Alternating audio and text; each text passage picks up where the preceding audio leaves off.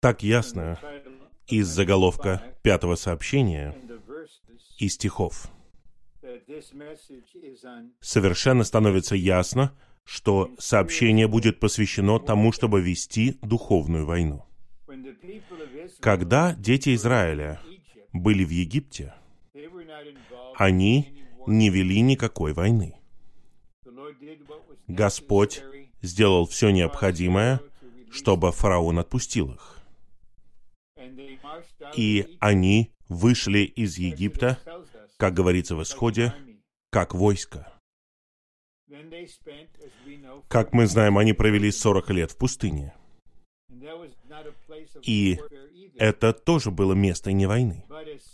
Но как только народ Израиля вошел в землю Ханаана, началась война. Мы знаем из предыдущего сообщения, что Бог пообещал Аврааму, что его семя унаследует эту землю Ханаана, обещанную землю. Эта земля принадлежит Богу. Он Бог неба и земли. Земля принадлежит Господу и ее полнота, как говорится в псалмах. И Он решил в своей воле, что мы являемся наследниками. И у нас есть своя доля. Мы унаследуем ее. Но есть враг, который захватил ее и решительно сопротивляется. Поэтому в физической сфере, как описано в книге Иисуса Навина, есть сражение. Но ради нас все это картина. Это прообраз духовной войны, которую мы должны вести. Враг знает, что Божий народ, будучи рабами в Египте, не могли исполнить Бытие 1.26. И он также знал, что когда они были в пустыне, они должны были быть там, может быть, восемь дней, и сразу же пройти в добрую землю. Но из-за бунта, непослушания, они провели там сорок лет. Но враг знает, что народ Израиля может завладеть землей. Они построят Божье жилище и утвердят Божье царство, чтобы он мог царствовать на земле. Это картина церкви. Враг знает, готовы ли святые церкви в Господнем восстановлении, могут ли они войти во всеобъемлющего Христа, прообразом которого является добрая земля. Божий замысел тогда будет исполнен естественным образом. Когда они будут трудиться и пожинать урожай снова и снова на этой доброй земле и будут наслаждаться произведениями. У них будет радостная жизнь. И они будут приходить на праздники, установленные Богом, и будут приносить лучшие произведения и поклоняться Богу. И враг знает, что его время коротко. Столетиями он удерживал Божий народ в Египте, в мире и в пустыне, в природной жизни, в душе. Но теперь это серьезно, он видит. Божий народ на самом деле теперь находится во всеобъемлющем Христе. И поэтому начинается война. И теперь мне потребуется где-то еще минут двадцать перед тем, как я перейду к плану. Потому что я хотел бы поделиться кое-чем, что потенциально может не только позволить вам победить врага, когда он нападает на вас, но это укрепит вас и сохранит вас до конца в вашей христианской жизни и церковной жизни. И я отмечу после того, как я прочитаю стихи с 10 по 17 из послания к Ефесянам 6 главы. Помните, что Павел обращается к церкви, к телу Христову, а не к отдельным людям. Наконец, исполняйтесь силы в Господе и в могуществе Его мощи. Облекитесь во все доспехи Божьи, чтобы вы могли устоять против козней дьявола. Потому что борьба у нас не против крови и плоти, а против начальств, против властей, против мироправителей этой тьмы, против духовных сил зла в небесных пределах. Поэтому возьмите все доспехи Божьи, чтобы вы смогли противостоять в злой день и все совершив, устоять. Итак, стойте, опоясав ваши чресла истиной и облегшись в нагрудник праведности и обув ноги в твердое основание благовестия мира. Помимо всего этого, взяв щит веры, которым вы сможете погасить все огненные стрелы лукавого. И примите шлем спасения и меч Духа, который несет все тело. Пожалуйста, обратите внимание, что большая часть доспехов предназначена для защиты. Это оборонительные доспехи. Итак, мы облекаемся во все доспехи Божьи, мы опоясываем чресла истиной, мы берем нагрудник праведности, на ноги, мы надеваем твердое основание благовестия мира, потом щит веры и шлем спасения. Но мое бремя здесь вот в чем. «И примите меч Духа, который есть Слово Божье». Это единственное оружие для наступления. Единственное оружие для наступления. Это единственное оружие для нападения. Это значит, что хотя мы покрыты доспехами, и враг нападает с этой стороны, с той стороны, нападает на наш разум, на наше сердце, как бы он ни нападал, мы исполнены силы, чтобы стоять. Мы стоим в победе Христа. Мы стоим во всеобъемлющем Христе. Мы не отступим. Мы стоим непоколебимо. Но есть один вид доспехов, один вид оружия, который используется для нападения. И когда враг нападает, мы переходим в контратаку. И это ключ ко всему сообщению. После того, как я изо всех сил постараюсь при помощи снабжения Господа ясно раскрыть это вам, тогда у нас появится возможность вникнуть в каждый пункт плана. Итак, меч — это меч Духа. И этот меч используется для нападения. И мы читаем, что этот Дух — это Слово Божье.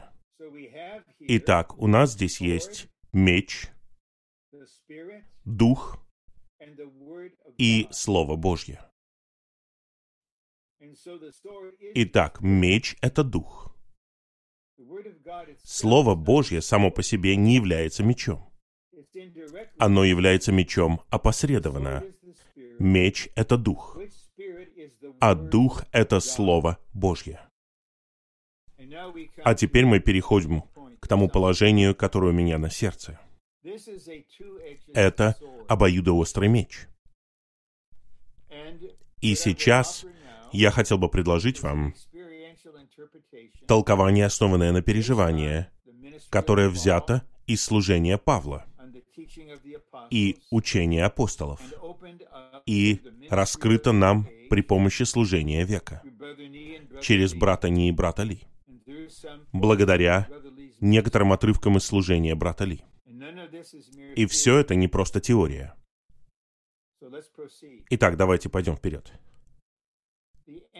Враг коварен и умен. Он не знает всего, но он знает многое о внутреннем состоянии каждого из нас. Любую слабость, любое отрицательное чувство, любые вызывающие мысли или мнения, любое самоискание, все это цели для его нападок.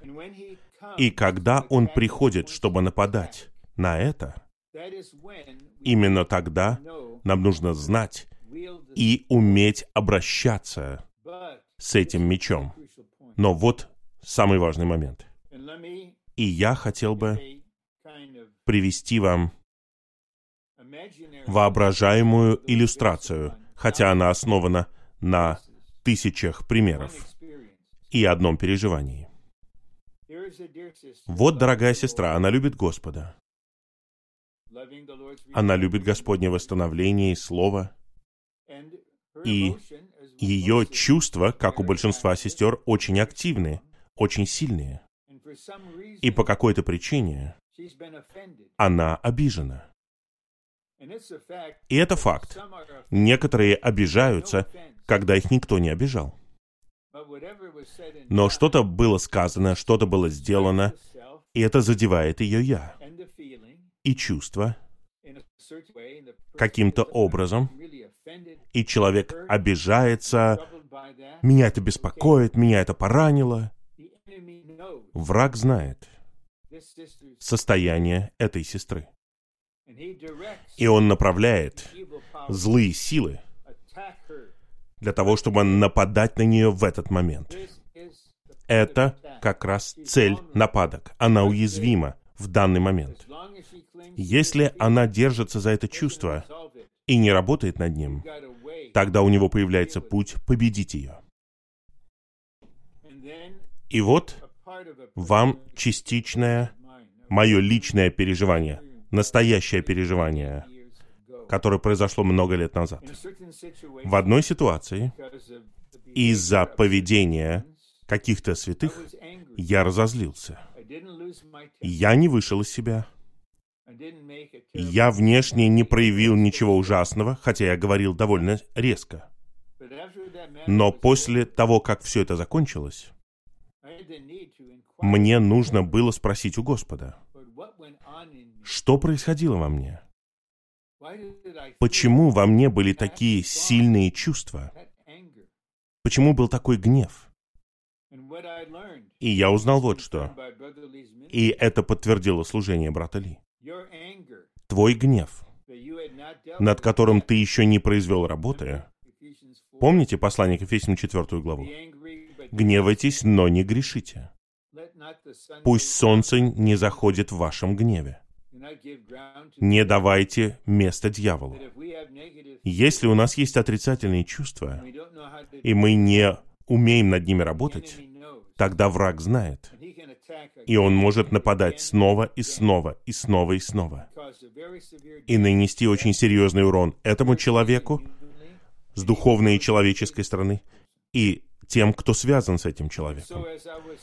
Поэтому, когда я искал Господа изо всех сил в то время, у меня было осознание, что враг усилил тот гнев, который у меня был. Он знал, что у меня был гнев. Я над ним не поработал. И он послал свои силы, чтобы усилить мой гнев. Итак, вот применение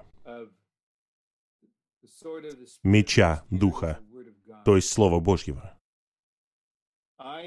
И я, и вы, мы все должны использовать этот меч для того, чтобы разрубить на куски врага, который нападает на нас при помощи меча Духа. А Дух — это Слово Божье. Это Слово, с которым мы соприкасаемся как с Духом и с жизнью, живым образом. Это Слово, при помощи которого мы свидетельствуем и пророчествуем, и молимся, и служим. Но у врага все равно есть место в нас. Поэтому прежде всего, когда мы касаемся Господа в Слове, мы получаем жизнь и жизненное снабжение, мы находимся под светом, и Дух может затронуть нас. Посмотри на это отрицательное чувство, которое у тебя есть к этому человеку. Посмотри на это чувство, на этот гнев. И происходит вот что. Мы применяем слово, которое есть дух, который есть меч. И этот меч пронзает нас. Это применение креста к нам. И этому гневу, этой ревности, этой зависти, этому мнению, этому чувству, что бы это ни было, всему этому кладется конец. И тогда тут же наш укрепленный дух поднимается, и теперь мы можем использовать меч духа, который есть Слово Божье, чтобы сразить врага, который нападает на нас. Итак, вот его стратегия. И я говорю в принципе сейчас.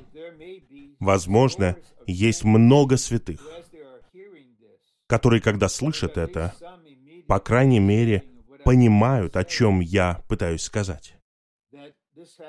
Это происходило со мной в церкви.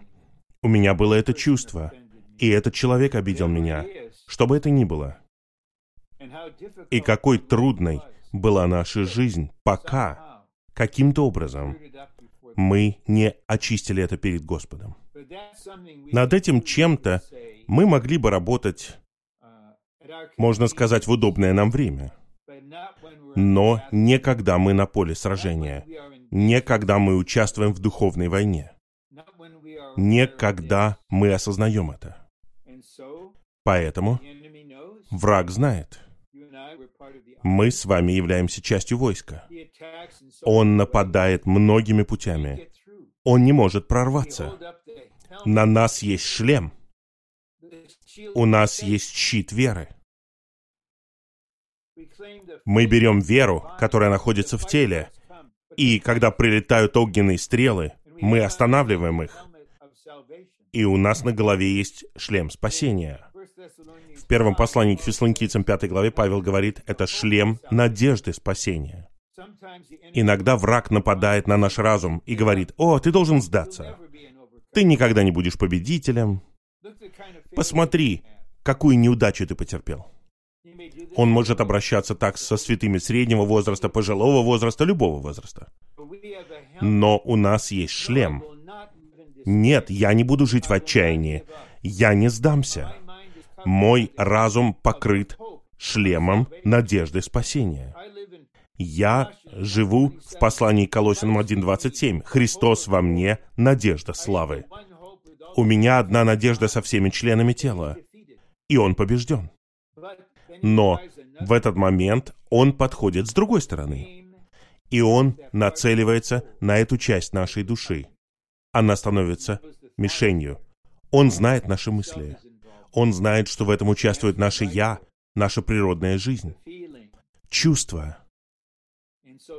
Поэтому это было огромным озарением для меня, когда от Господа через Слово и служение брата Ли я начал осознавать. Как вы знаете, пусть Господь покроет меня, когда я говорю это. Я вместе со многими другими участвую в очень интенсивной духовной войне. Заверяю вас, она никогда не прекращается. 24 часа в сутки. Особенно последние пару лет. Но Господь в своей мудрости допустил это. Он обучает нас, Он развивает нас. Не для того, чтобы я стал каким-то героем, а для того, чтобы обучить войско. И теперь во все большей степени я учусь. И у меня есть помощники, другие члены в теле. Дело не в том, что они что-то говорят. Они являются жизненным снабжением. Я осознаю, нам нужно остановиться, Господь. И мы приходим к Тебе, и мы приходим к Тебе в Слове. И пусть меч Духа, который есть Слово, коснется этого. В 1971 году, весной, я ехал на работу, и я вспомнил стих из послания к Колосинам 3. «Мужья, любите своих жен, и не будьте к ним суровы». То есть не будьте исполнены горечи. И Господь показал мне в то время, как я вел машину, что у меня есть горечь к жене. Она сделала что-то, сказала что-то, из-за чего во мне появилась горечь, и я исповедал это. И это можно сравнить с волдырем, очень болезненным волдырем. И меч пронзил его. И все это вытекло. И в то время, как я вел машину, я сочинил, или дух сочинил, новый гимн. «О копай, о копай, о копай». «О копай». В тот момент я не понимал, что это было духовное переживание уровня начальной школы.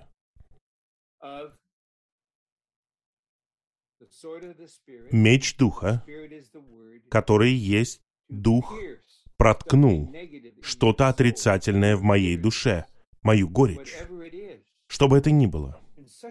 И такое облегчение, как многие из нас почувствовали, когда волдырь прорывался. Какое облегчение! Но это было не просто облегчение, это было проистечение жизни. Вот сейчас мы будем рассматривать этот план.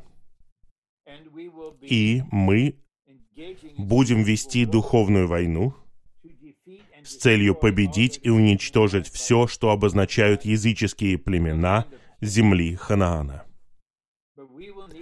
И нам нужно узнать один из аспектов, на который указывают эти племена.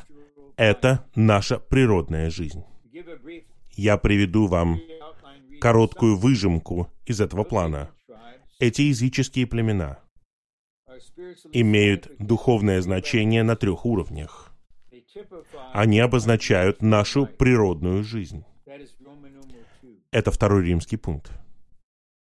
Затем они могут обозначать падших порочных людей, которые едины со злыми силами в воздухе. И их много в мире сегодня. Это не просто люди-беззаконники. Есть злые силы, которые работают через них. Это нефилимы, великаны, которые обозначают смесь падших людей и злых духов. И они также обозначают злых духов, сатанинские войска в воздухе. И как мы можем вести эту духовную войну на каждом из трех этапов, вот именно это я и попытаюсь объяснить. И, может быть, я уже немного объяснил. У нас есть оборонительные доспехи. Но у нас также есть одно оружие для нападения — меч. И враг на самом деле оказывается убит, когда мы применяем меч Духа через Слово к мишени в нашем «Я». В этот самый момент враг побежден. Это очень важный ключ, связанный с переживанием. И это единственное, что я могу сделать сейчас. Нам нужно идти вперед. И мы открываемся для Господа. На каждом этапе Он будет вести нас дальше, обучать нас в духовной войне. Может быть, когда-то в будущем будет конференция или обучение, но мы не будем говорить на эту тему легковесно, потому что мы платим огромную цену. Но Господь знает, где мы находимся, как формируется войско. И Он знает, как Он устраивает положение в мире. Поэтому Он допускает такому человеку, как президент Байден, оказаться у власти. Господь знает, что Он произведет в положении в мире. Он приготовит путь для своего возвращения, потому что, как мы пели в этом гимне, «О, Он грядет скоро». Это мое чувство. Он приходит скоро.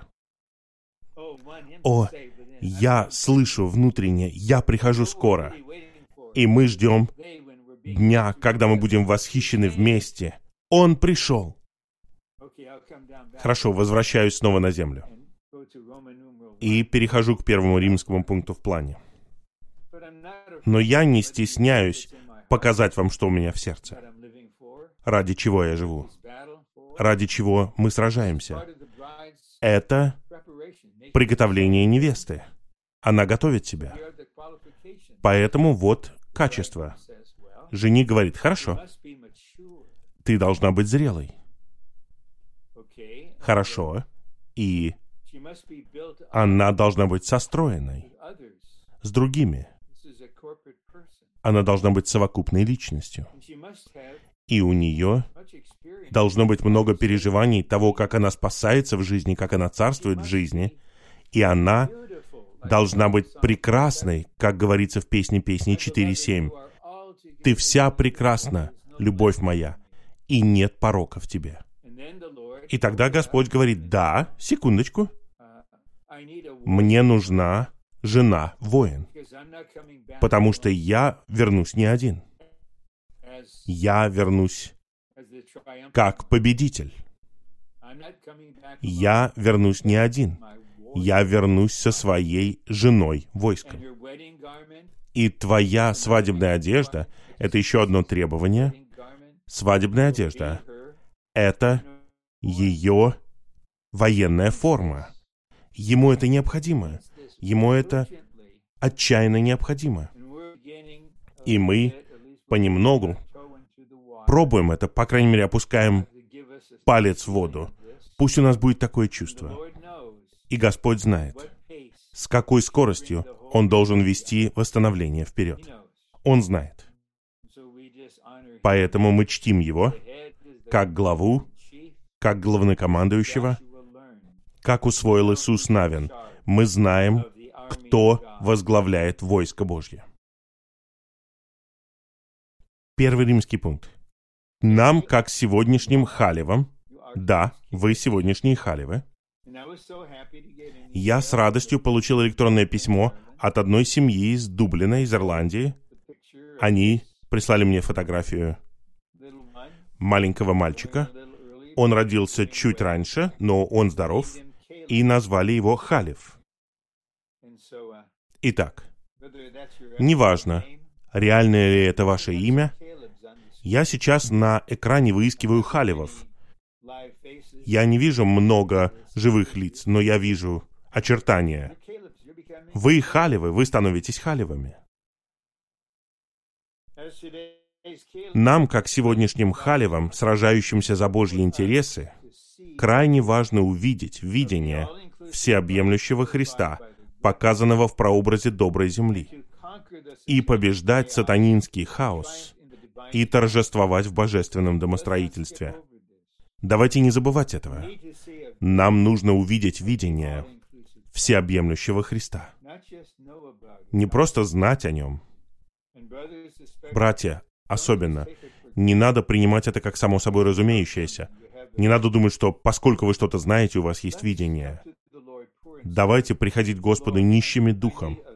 Господь, мне нужно видение, взгляд на всеобъемлющего Христа, показанного в прообразе доброй земли.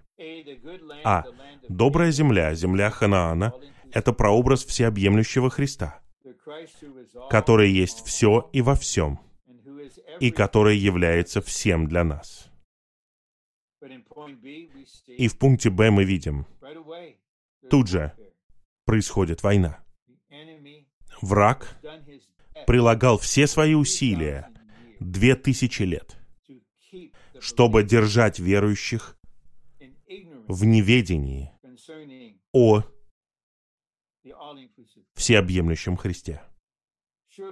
Конечно же, на небесах наверняка была радость в декабре 1962 года, когда брат Ли провел эту конференцию о всеобъемлющем Христе. Совершенно основополагающие слова. И, может быть, это была бы хорошая идея, если бы мы перечитали эту книгу. О, я изучал эту главу о жизни в доброй земле. Она была наполнена светом. Лучи света сияли из нее. Вот так нужно жить здесь, вот так нужно вести себя. Вот так мы работаем, трудимся на земле. Все это высвобождено в этом сообщении 59 лет назад.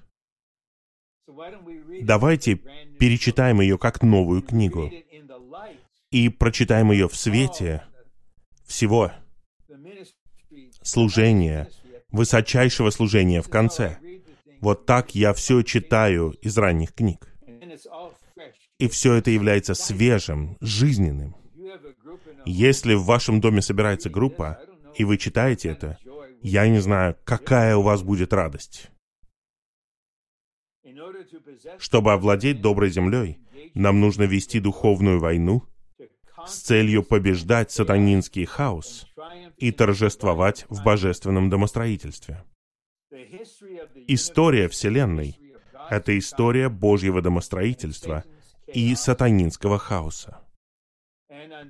И в этот день, 5 сентября 2021 года, в Соединенных Штатах больше хаоса, чем я когда-либо видел за всю свою жизнь. Хаос на хаосе и он никуда не денется. Может быть, он примет другие формы, но он открывает путь для того, чтобы Господь произвел победителей. Сатана — это источник хаоса, а сам Бог — это божественное домостроительство. Бог — это божественное домостроительство, поскольку Он планирует, устраивает и раздает.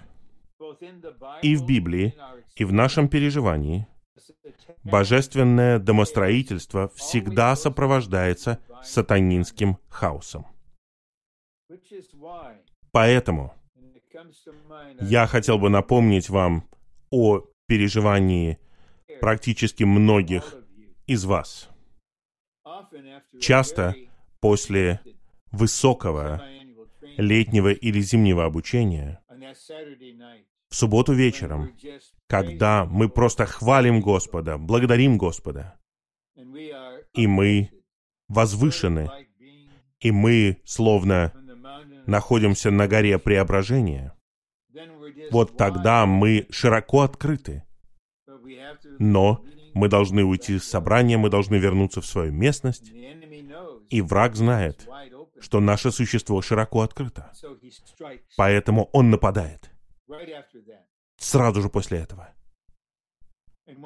Однажды моя дочь, ей было примерно 17 лет, она была ответственным водителем и иногда брала семейную машину, и на этой машине она ездила на школьные собрания. И тем днем было очень живое, жизненное школьное собрание. Но когда все подростки сели в машину, атмосфера стала очень небрежной.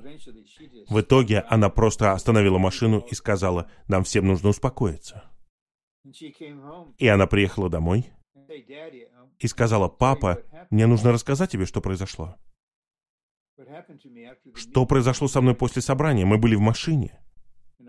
И я сказал ей, дочка, это произошло, потому что у вас было очень возвышенное собрание. Но вы осознавали это. Вы уехали с собрания широко открытыми, и враг напал. И она узнала руководящий принцип. И снова и снова Дух напоминает мне. в конце обучения или ближе к концу этой конференции, Господь, защити всех святых. Враг ждет. Мы живем не в страхе, но иногда Господь поднимает нас на вершину. Но мы должны осознать, это домостроительство. Мы наслаждаемся домостроительством, но мы окружены хаосом. Поэтому, Господь, мы храним свое сердце. Мы отступаем в наш дух. Мы не живем в каких-то восторженных чувствах. Мы живем в жизни и в мире. Потому что чем больше мы наслаждаемся доброй землей, тем больше враг будет сражаться. Поэтому мы не боимся этого, потому что мы сражаемся в победе Христа. Два. Вместо того, чтобы избавить нас от хаоса, Бог хочет, чтобы мы были едины с Ним с целью побеждать разрушительный сатанинский хаос и осуществлять созидательное божественное домостроительство. В то время как мы страдаем от хаоса, все мы страдаем от него. Даже эта пандемия, позвольте мне сказать это, была нападками врага со всеми его силами на все восстановление на земле. Повсюду. Сколько еще церквей по-прежнему не могут собираться? Какие это нападки? Вот мой взгляд. Господь знает. Я готов быть поправленным им и телом. Мудрый Бог правит над всем. Но по какой-то причине, ради нашего обучения, мы находимся в хаосе, и он никуда не исчезнет. Нам нужно побеждать хаос, живя в божественном домостроительстве посреди хаоса.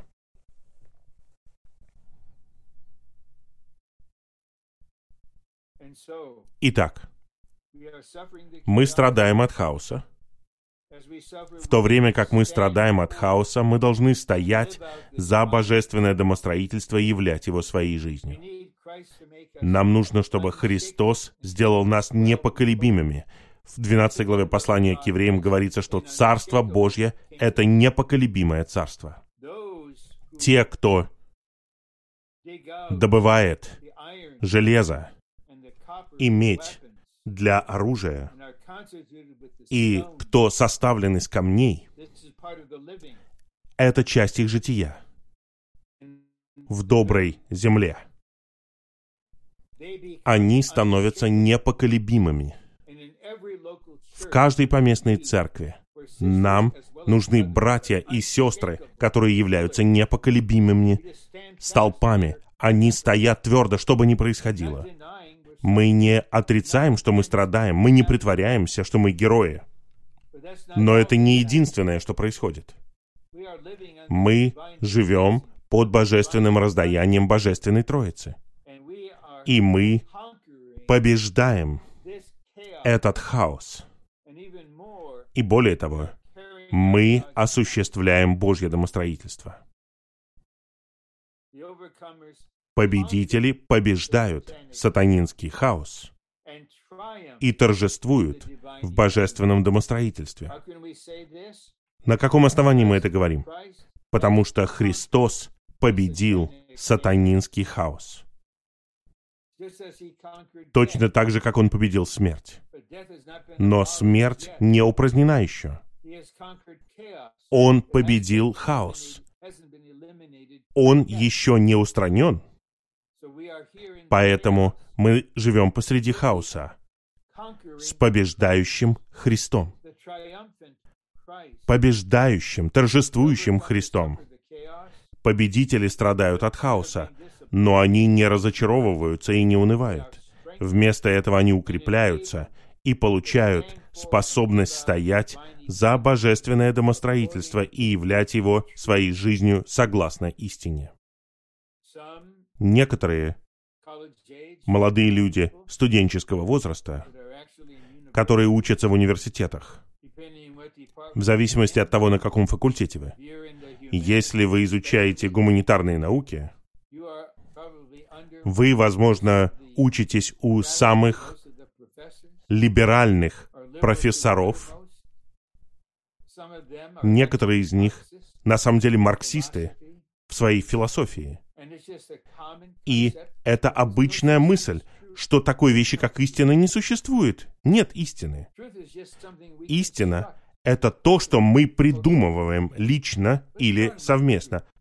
О какой истине вы говорите? Такой вещи не существует. Поэтому Господь побудил нас провести конференцию об истине. И мы свидетельствуем о Слове Господа. Ради этого я родился, и ради этого я пришел в мир, чтобы свидетельствовать об истине. И под пункт Б. Мы побеждаем хаос посредством приготовленного и завершенного триединого Бога, как вседостаточной благодати. Я рекомендую вам. Может быть, некоторым из вас покажется, что я рекламирую сообщения, которые я делаю. Но это не так. Я прозрачен ради вас. Если у вас будет возможность послушать первые два чудесных сообщения собрания служения в этом семестре. А третье сообщение говорит о царствовании благодати, о том, что благодать царствует к вечной жизни. Грех изобилует, а благодать преизобилует. И благодать — это Бог, который приходит к нам, чтобы быть нашим снабжением и нашим наслаждением. Итак, мы побеждаем хаос. Не своей силой, не своей силой воли, а при помощи вседостаточной благодати. А теперь мы переходим к тому, что обозначают языческие племена. Второй римский пункт. Различные языческие племена, занимавшие добрую землю, обозначают различные аспекты нашей природной жизни. Мы должны начать с этого. И, как многие из вас знают, по разным причинам, в разное время, на третьем этапе переживания жизни, согласно книге под этим названием, мы находимся на этапе креста. И первый урок — это работа над плотью. И еще один урок — это работа над нашим «я». И третий — это работа над природным составом. И за этим идет работа над духом, принятие воспитания Святого Духа и наполнение в духе. Но эти три вида работы — плоть, наше «я» и наш природный состав — открывают нам путь в этап зрелости — Четвертый этап. Вот теперь жизнь тела проистекает ваше сознание. Вы узнаете тело. И когда вы узнаете тело, вы тут же живете в вознесении, вы живете под царствующей жизнью, и вы участвуете в духовной войне. Этот раздел является определенным поворотным моментом боги, идолы языческих племен, за которыми стоят бесы, олицетворяют духовные силы зла. За нашей природной жизнью стоят силы зла, которые используют различные аспекты нашей природной жизни, манипулируют ими и направляют их таким образом, чтобы помешать нам овладеть всеобъемлющим Христом и наслаждаться Его богатством. Итак, враг знает, что мы хотим жить в доброй земле. Мы хотим переживать долю Христа. Но он также знает, что ваша природная жизнь и ваш природный состав не подверглись работе вообще или не подверглись тщательной работе. Поэтому он стоит за кулисами. Вот как я говорил в первой части этого сообщения. Он знает, что такое наша природная жизнь. Он знает, когда мы живем в природной жизни. Поэтому он использует нашу природную жизнь. Он манипулирует нами через нашу природную жизнь. И он направляет определенные аспекты нашей природной жизни, наши природные привязанности, наш природный интеллект, наши природные остальные вещи. Он направляет их так, как полезно ему. И в итоге мы разочаровываемся. Очень трудно побеждать это разочарование. Что мне делать? Я понятия не имею, что делать. Поэтому нам нужно уделить этому достаточно времени. В. Языческие племена в доброй земле были причиной того, что Израиль грешил против Бога. Они получили наставление. Ничего общего с ними не имей. Не вступай с ними в брак. Не надо дружить с ними. Враг использует их. Это показывает, что наша природная жизнь является причиной наших грехов. Разве не природную жизнь использовал змей в общении с Евой? Он умело играл ее чувствами, ее мышлением и ее любопытством, ее желаниями. Она была обманута. Когда она принесла этот плод своему мужу, он не был обманут. Итак, враг, вот что я лично думаю вместе с другими. Может быть, я ошибаюсь. Враг знал слабость Адама. Он боялся потерять свою жену. Он не мог жить без жены.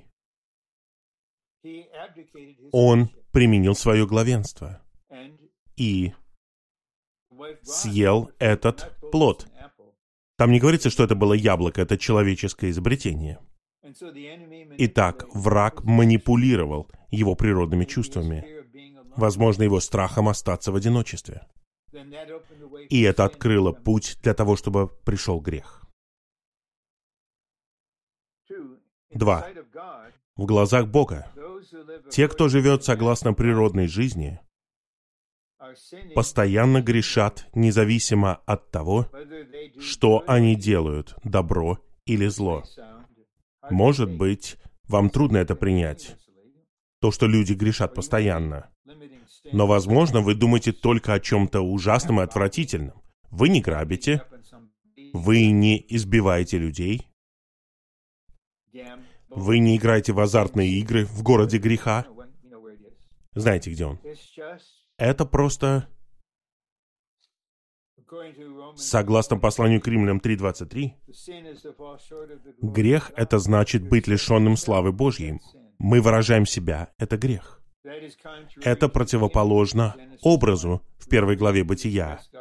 Мы сотворены, чтобы выражать Бога. Вот, мы не выражаем Бога в славе. Мы просто выражаем свое «я». Возможно, мы делаем что-то благое в своем «я», мы делаем что-то полезное, но это природная жизнь. И это лишено Божьей славы. И мы знаем из первого послания Иоанна 3.4, что грех — это беззаконие. Все это беззаконие.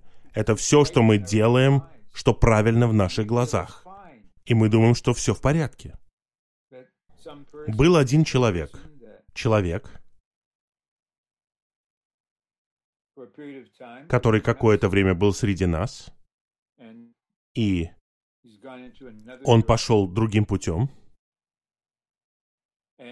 и я точно знаю, что он говорит вот так. Вот теперь я сам себе начальник. Я сам себе начальник. И враг смеется. Я твой начальник. Потому что это природная жизнь. Грех — это беззаконие. Эти два стиха. Послание к римлянам, 3 глава. Стих, который я прочитал из послания к римлянам. И также из первого послания Иоанна. Это противоречит замыслу Бога при сотворении нас. Вместо того, чтобы нести Его образ ради выражения, мы лишены Его славы, и мы выражаем себя. Вместо того, чтобы представлять Его власть и покончить с врагом, мы беззаконники сами по себе. Это природа природной жизни. Г. Поскольку природная жизнь мешает нам овладеть Христом и наслаждаться им, мы должны ненавидеть ее. И по мере своего роста в Христе мы должны быть готовы изгнать ее. Итак, мы хотим овладеть Христом. После этой конференции мы должны просить Его, искать Господа.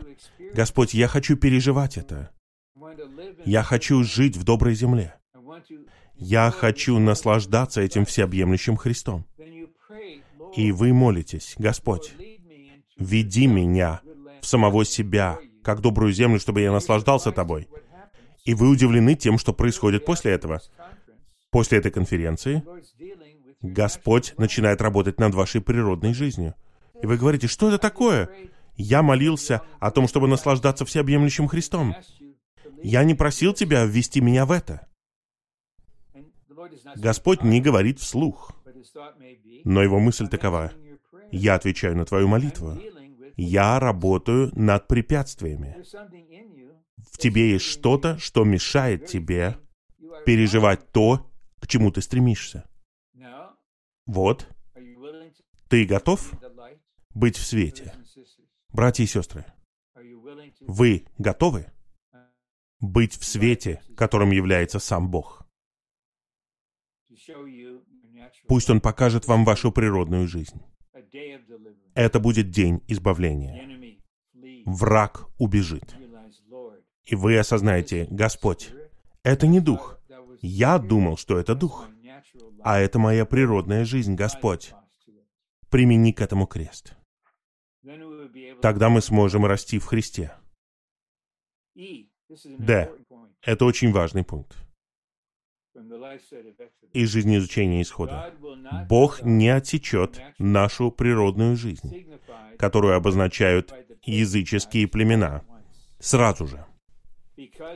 Поскольку это оставило бы нас пустыми внутри, и мы подверглись бы опасности того, что нас захватят бесы, которых обозначают полевые животные. Затем в 12 главе Евангелия от Матфея, возможно, вы помните этот стих, вы вспомните, когда я буду говорить о нем. Это подобно человеку, в котором есть бес, как в доме, и его изгоняют. Но дом остается пустым. Пустым. И враг очень умен. Вот дом пустой. Давай снова вернемся. И не просто вернешься ты один, а мы все пойдем с тобой туда. Все мы. Опасно быть пустым.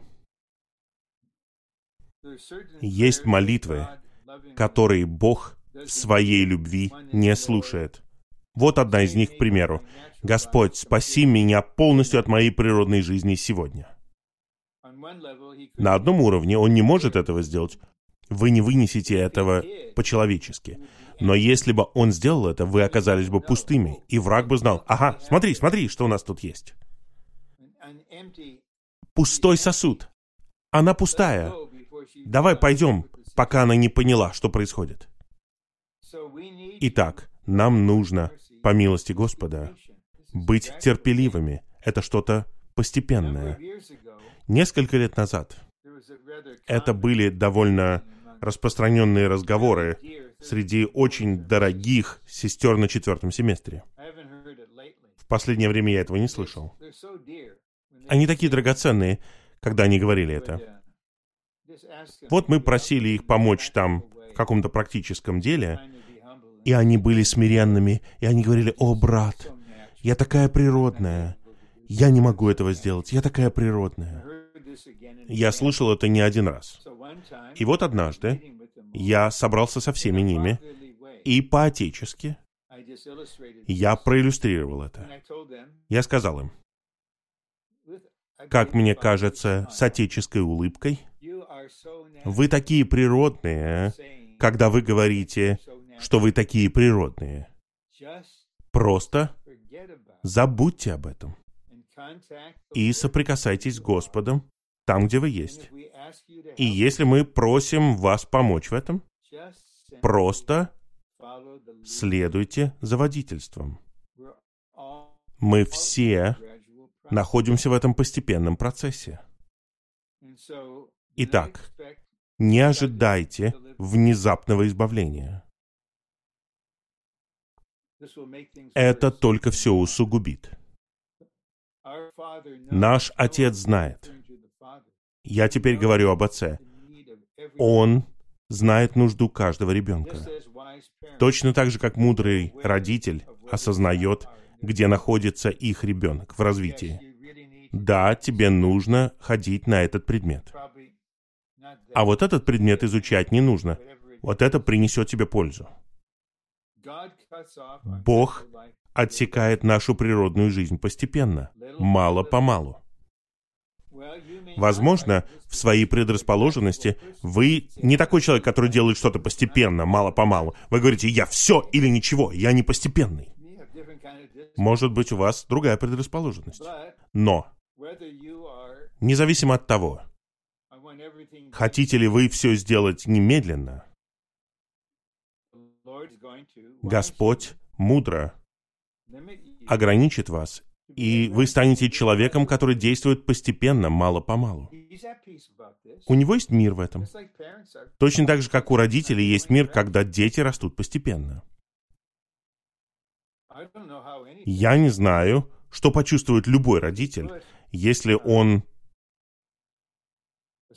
уложит семилетнего сына спать. Ему семь лет. Может быть, семь лет, шесть месяцев и девять дней. И утром мама, как обычно, зовет на завтрак. «Приходи, завтрак готовь». И вот выходит двухметровый, 100-килограммовый. Кто? Может быть, не футбольный защитник, а полузащитник. Кто этот человек с глубоким голосом? Я вот ваш сын. Я не думаю, что они обрадуются, они будут шокированы. Это ненормально. Пожалуйста, поберегите себя, учитесь у нас. Не тратьте время и энергию напрасно. Если вы хотите делать ошибки, ну, будьте оригинальны. Хорошо? Я не говорю совершайте ошибки.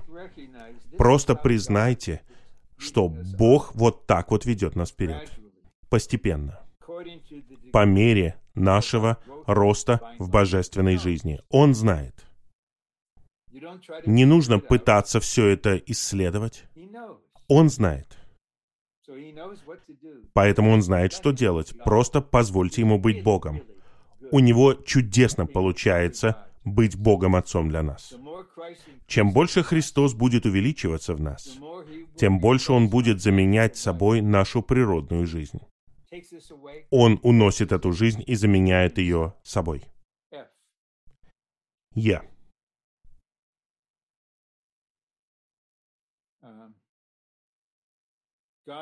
Бог пообещал изгнать языческие племена.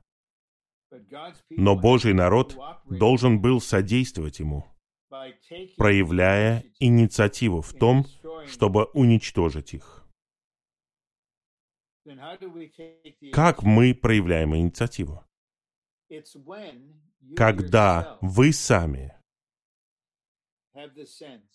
почувствуете, что то, о чем вы молились, снова и снова на собрании, то, что вы говорили, то, что вы чувствуете, вы думали, что это от Господа, И вдруг вы осознаете, я не думаю, что это дух. Я думаю, это моя природная жизнь. И тогда вы делаете этот шаг. Господь, я хочу применять крест к этому аспекту своей природной жизни. Или, когда Господь движется, Он движется первым, но вы содействуете Ему. Господь, продолжай двигаться, продолжай двигаться. Ты касаешься определенной части моего существа. Не останавливайся, Господь. Я открываюсь для Тебя. Делай то, что Ты должен сделать. И если мы пассивны, это равнозначно тому, что мы говорим «нет». Я использовал эту иллюстрацию раньше. Если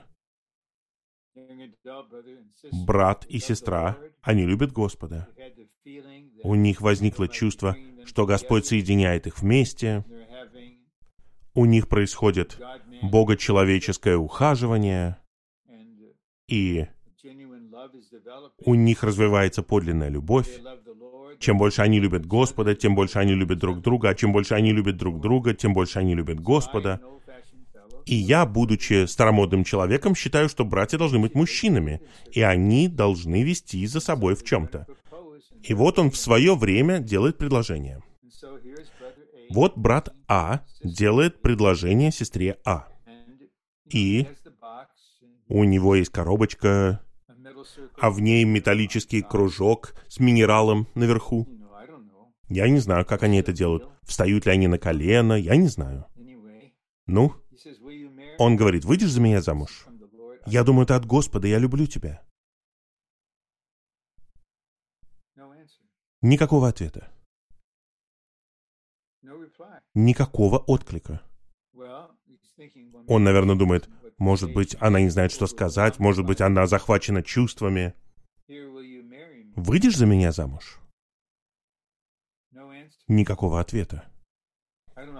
Я не знаю, сколько он будет это продолжать, но для меня двух раз достаточно. Может быть, даже одного раза. Одного раза достаточно. И он закрывает коробочку и говорит, «Хорошо, я отвезу тебя домой». Потому что пассивность это то же самое, что сказать «нет». Нам нужен активный отклик Господу. Ж. Чем больше Христос будет увеличиваться в нас, тем больше мы будем способны содействовать Богу в изгнании своей природной жизни.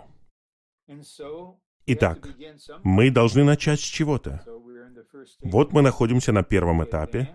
Мы движемся вперед, мы содействуем, и он работает, Христос увеличивается больше, и это цикл. Это что-то действительное. Третий пункт. Это второе значение. Поскольку в ханаанской земле жили нефилимы, смесь падших ангелов и падшего человека, Бог приказал детям Израиля овладеть этой землей и уничтожить там все живое, чтобы человеческий род очистился. Согласно божественной мысли, племена в ханаанской земле следовало истребить, потому что они были дьявольскими и смешанными с бесами. Сейчас я говорю в принципе. Вот сколько я могу вынести в ограниченной степени. Я пытаюсь получить какую-то информацию из новостей. Но что касается некоторых телеведущих или людей из Голливуда, или политиков, вы чувствуете, что в них есть нечто большее, чем просто их сильное «я». За ними стоит злая сила. Поэтому некоторых мы не должны касаться. Мы не должны их касаться. Мы видим прообраз этого в Левите. Но если человек открыт для этого, он при этом человек. Мы просто пытаемся привести иллюстрацию. Это не просто природная жизнь, это природная жизнь, которая полностью используется врагом. Б. Хананеи обозначают людей, соединившихся со злыми духами, с сатанинской силой тьмы в воздухе. Это второстепенное положение. Нам не нужно задерживаться на нем. Нам нужно быть верными в том, что представляет служение в жизнеизучениях. Но я хотел быть верным тому, что представил нам брат Ли. Четвертое.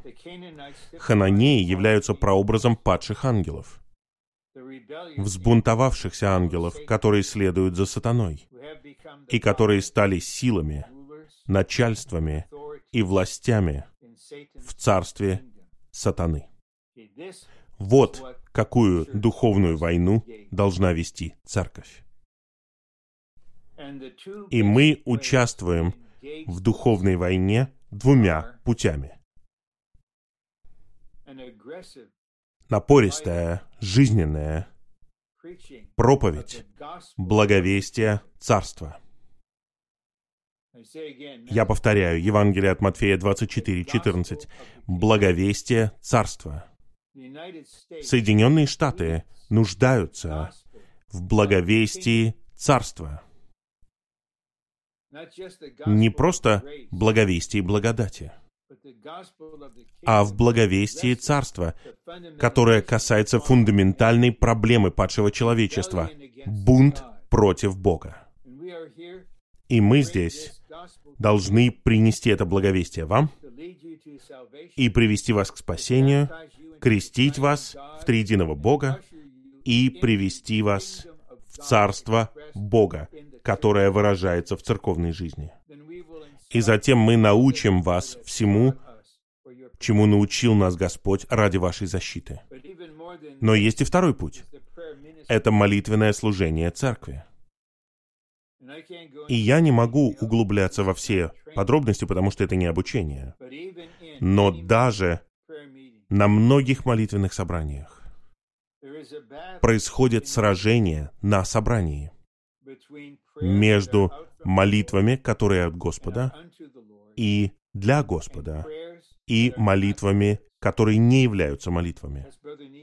Это термин брата Ни, который использовал брат Ли. Они имеют форму молитвы, но это лишь выражение чего-то мнения, их природных чувств. Если вы почитаете первые две главы «Уроки молитвы», вы увидите, о чем я говорю. Вот недавно я был на Zoom молитвенном собрании здесь, в Калифорнии. И тема была интересы Господа в Его восстановлении. И мы должны были молиться о вотуме недоверия губернатору Калифорнии. И у меня возникло ощущение, как у того, кто был в Зуме, сотни других святых, что мы церковь. Мы не молимся политическими молитвами. Мы не выражаем молитвы, которые являются политическими. Вот мы за другую партию или мы за другого человека. Мы знаем, что враг использует этого человека и использовал правительство в этом штате разрушительным образом. Но мы воюем против злых сил, которые стоят за этим. Это наша ответственность.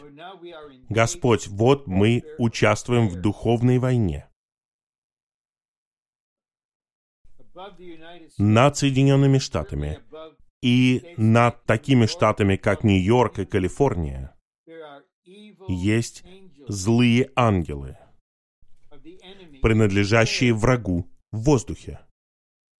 Нам нужно осознать в конце третьей главы первого послания Петра, что все эти начальства подчиняются вознесенному Христу.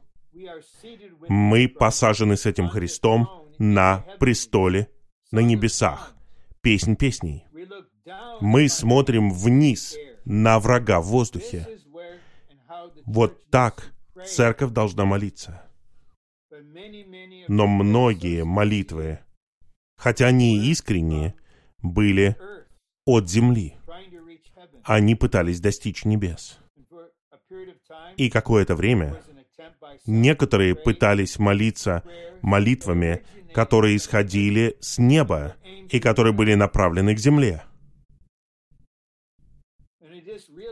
И мы осознаем на основании этого переживания, сколько нам нужно учиться, учиться тому, что такое настоящая молитва.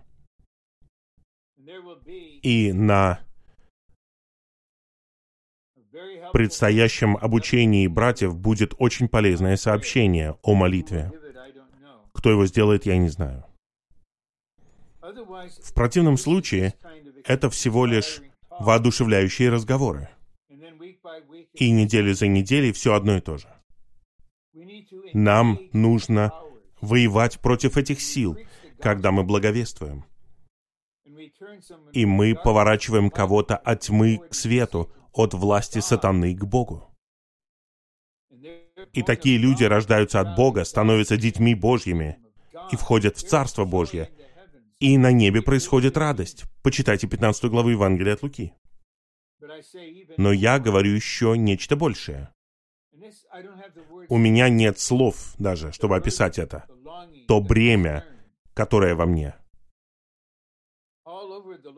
По всему Господнему восстановлению молитвенное служение церкви должно развиваться, совершенствоваться, возвышаться, чтобы никто не молился согласно своим чувствам, согласно своим мыслям, согласно своим представлениям. Мы едины с ходатайствующим Христом. Мы едины со сражающимся Христом. Но мы выступаем не за ту партию или за эту партию. Мы не хотим, чтобы губернатором был этот человек или тот человек, или сенатором был этот человек или тот человек, или президентом был этот человек или тот человек. Мы обращаемся к тебе.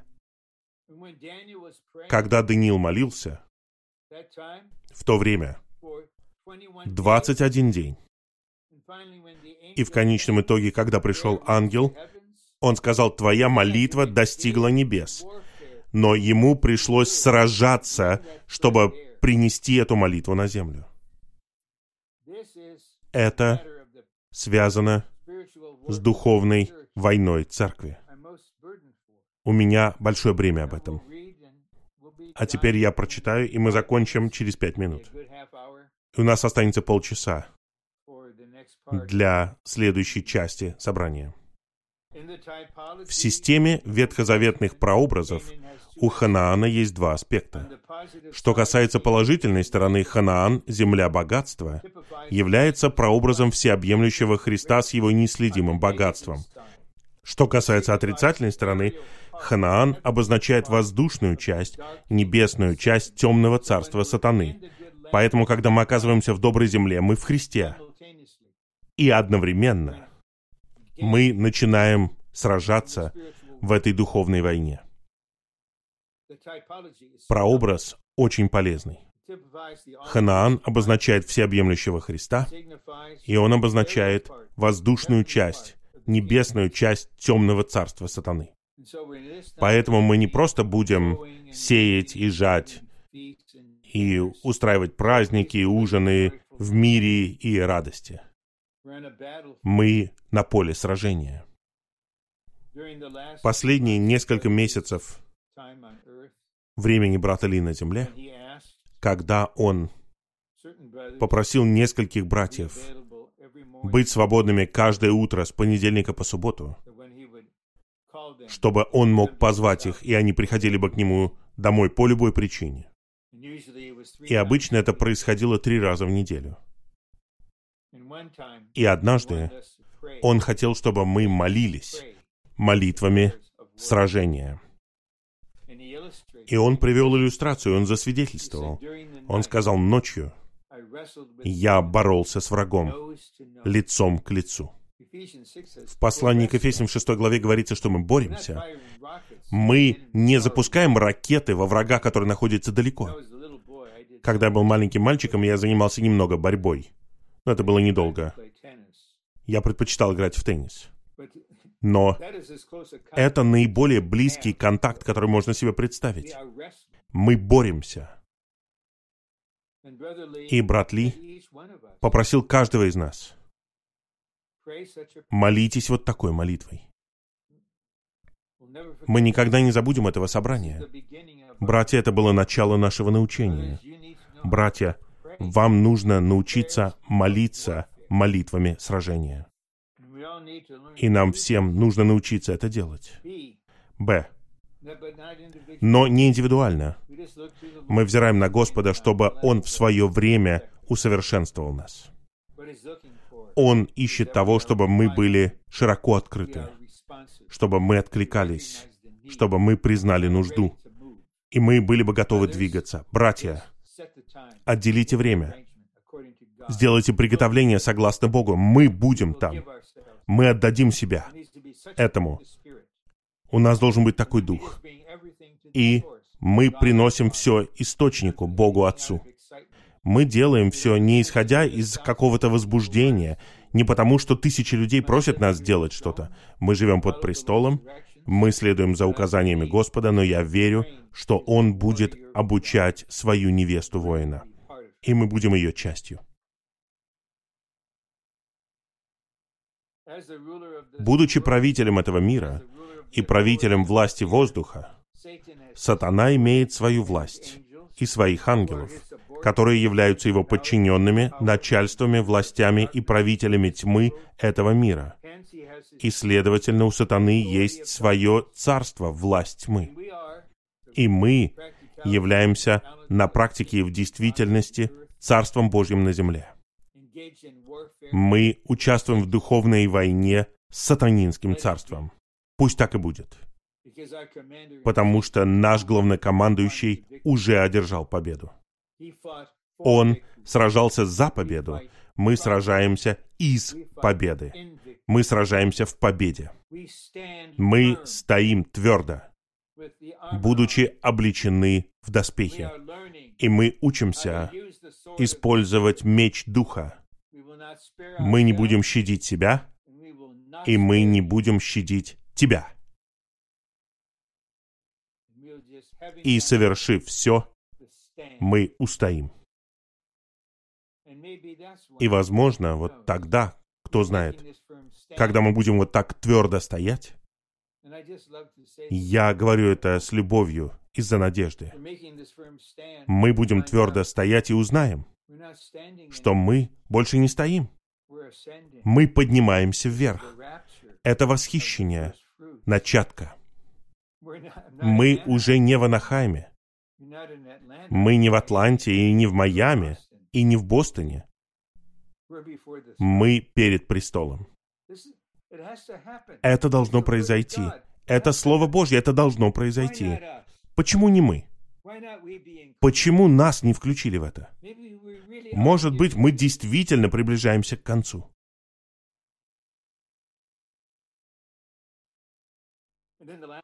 И последний пункт. Церковь должна быть таким совокупным воином, сражающимся против воздушных сил сатаны за то, чтобы Божьи люди обретали больше Христа для созидания тела Христова, утверждая и распространяя Царство Божье, чтобы Христос вернулся и унаследовал землю. В конце я хотел бы сделать такое предложение. Когда вы соберетесь в своих группах пророчествования, я искренне попрошу вас всех прочитать вместе четвертый римский пункт Г. Это итог того, что сделает духовная война. Мы на пути к тому, чтобы быть образованными как войско. Какая это привилегия, какое это благословение. И наш Христос — это победоносный Христос. Это последнее мое живое общение с вами. Завтра вы увидите записанное сообщение. Я так благодарен за эту гибридную конференцию. Я могу быть с вами. Я так благодарен. Я так рад. Хорошо. Теперь ваша очередь. До скорой встречи.